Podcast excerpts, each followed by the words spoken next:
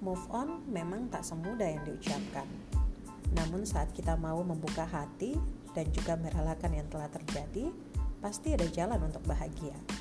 Di setiap perjuangan akan membawa kita berkenalan dengan banyak hal tentang hidup. Jangan terlalu mudah percaya, tapi jangan pula berbuluk sangka. Cerita dalam nada akan selalu menemani kalian.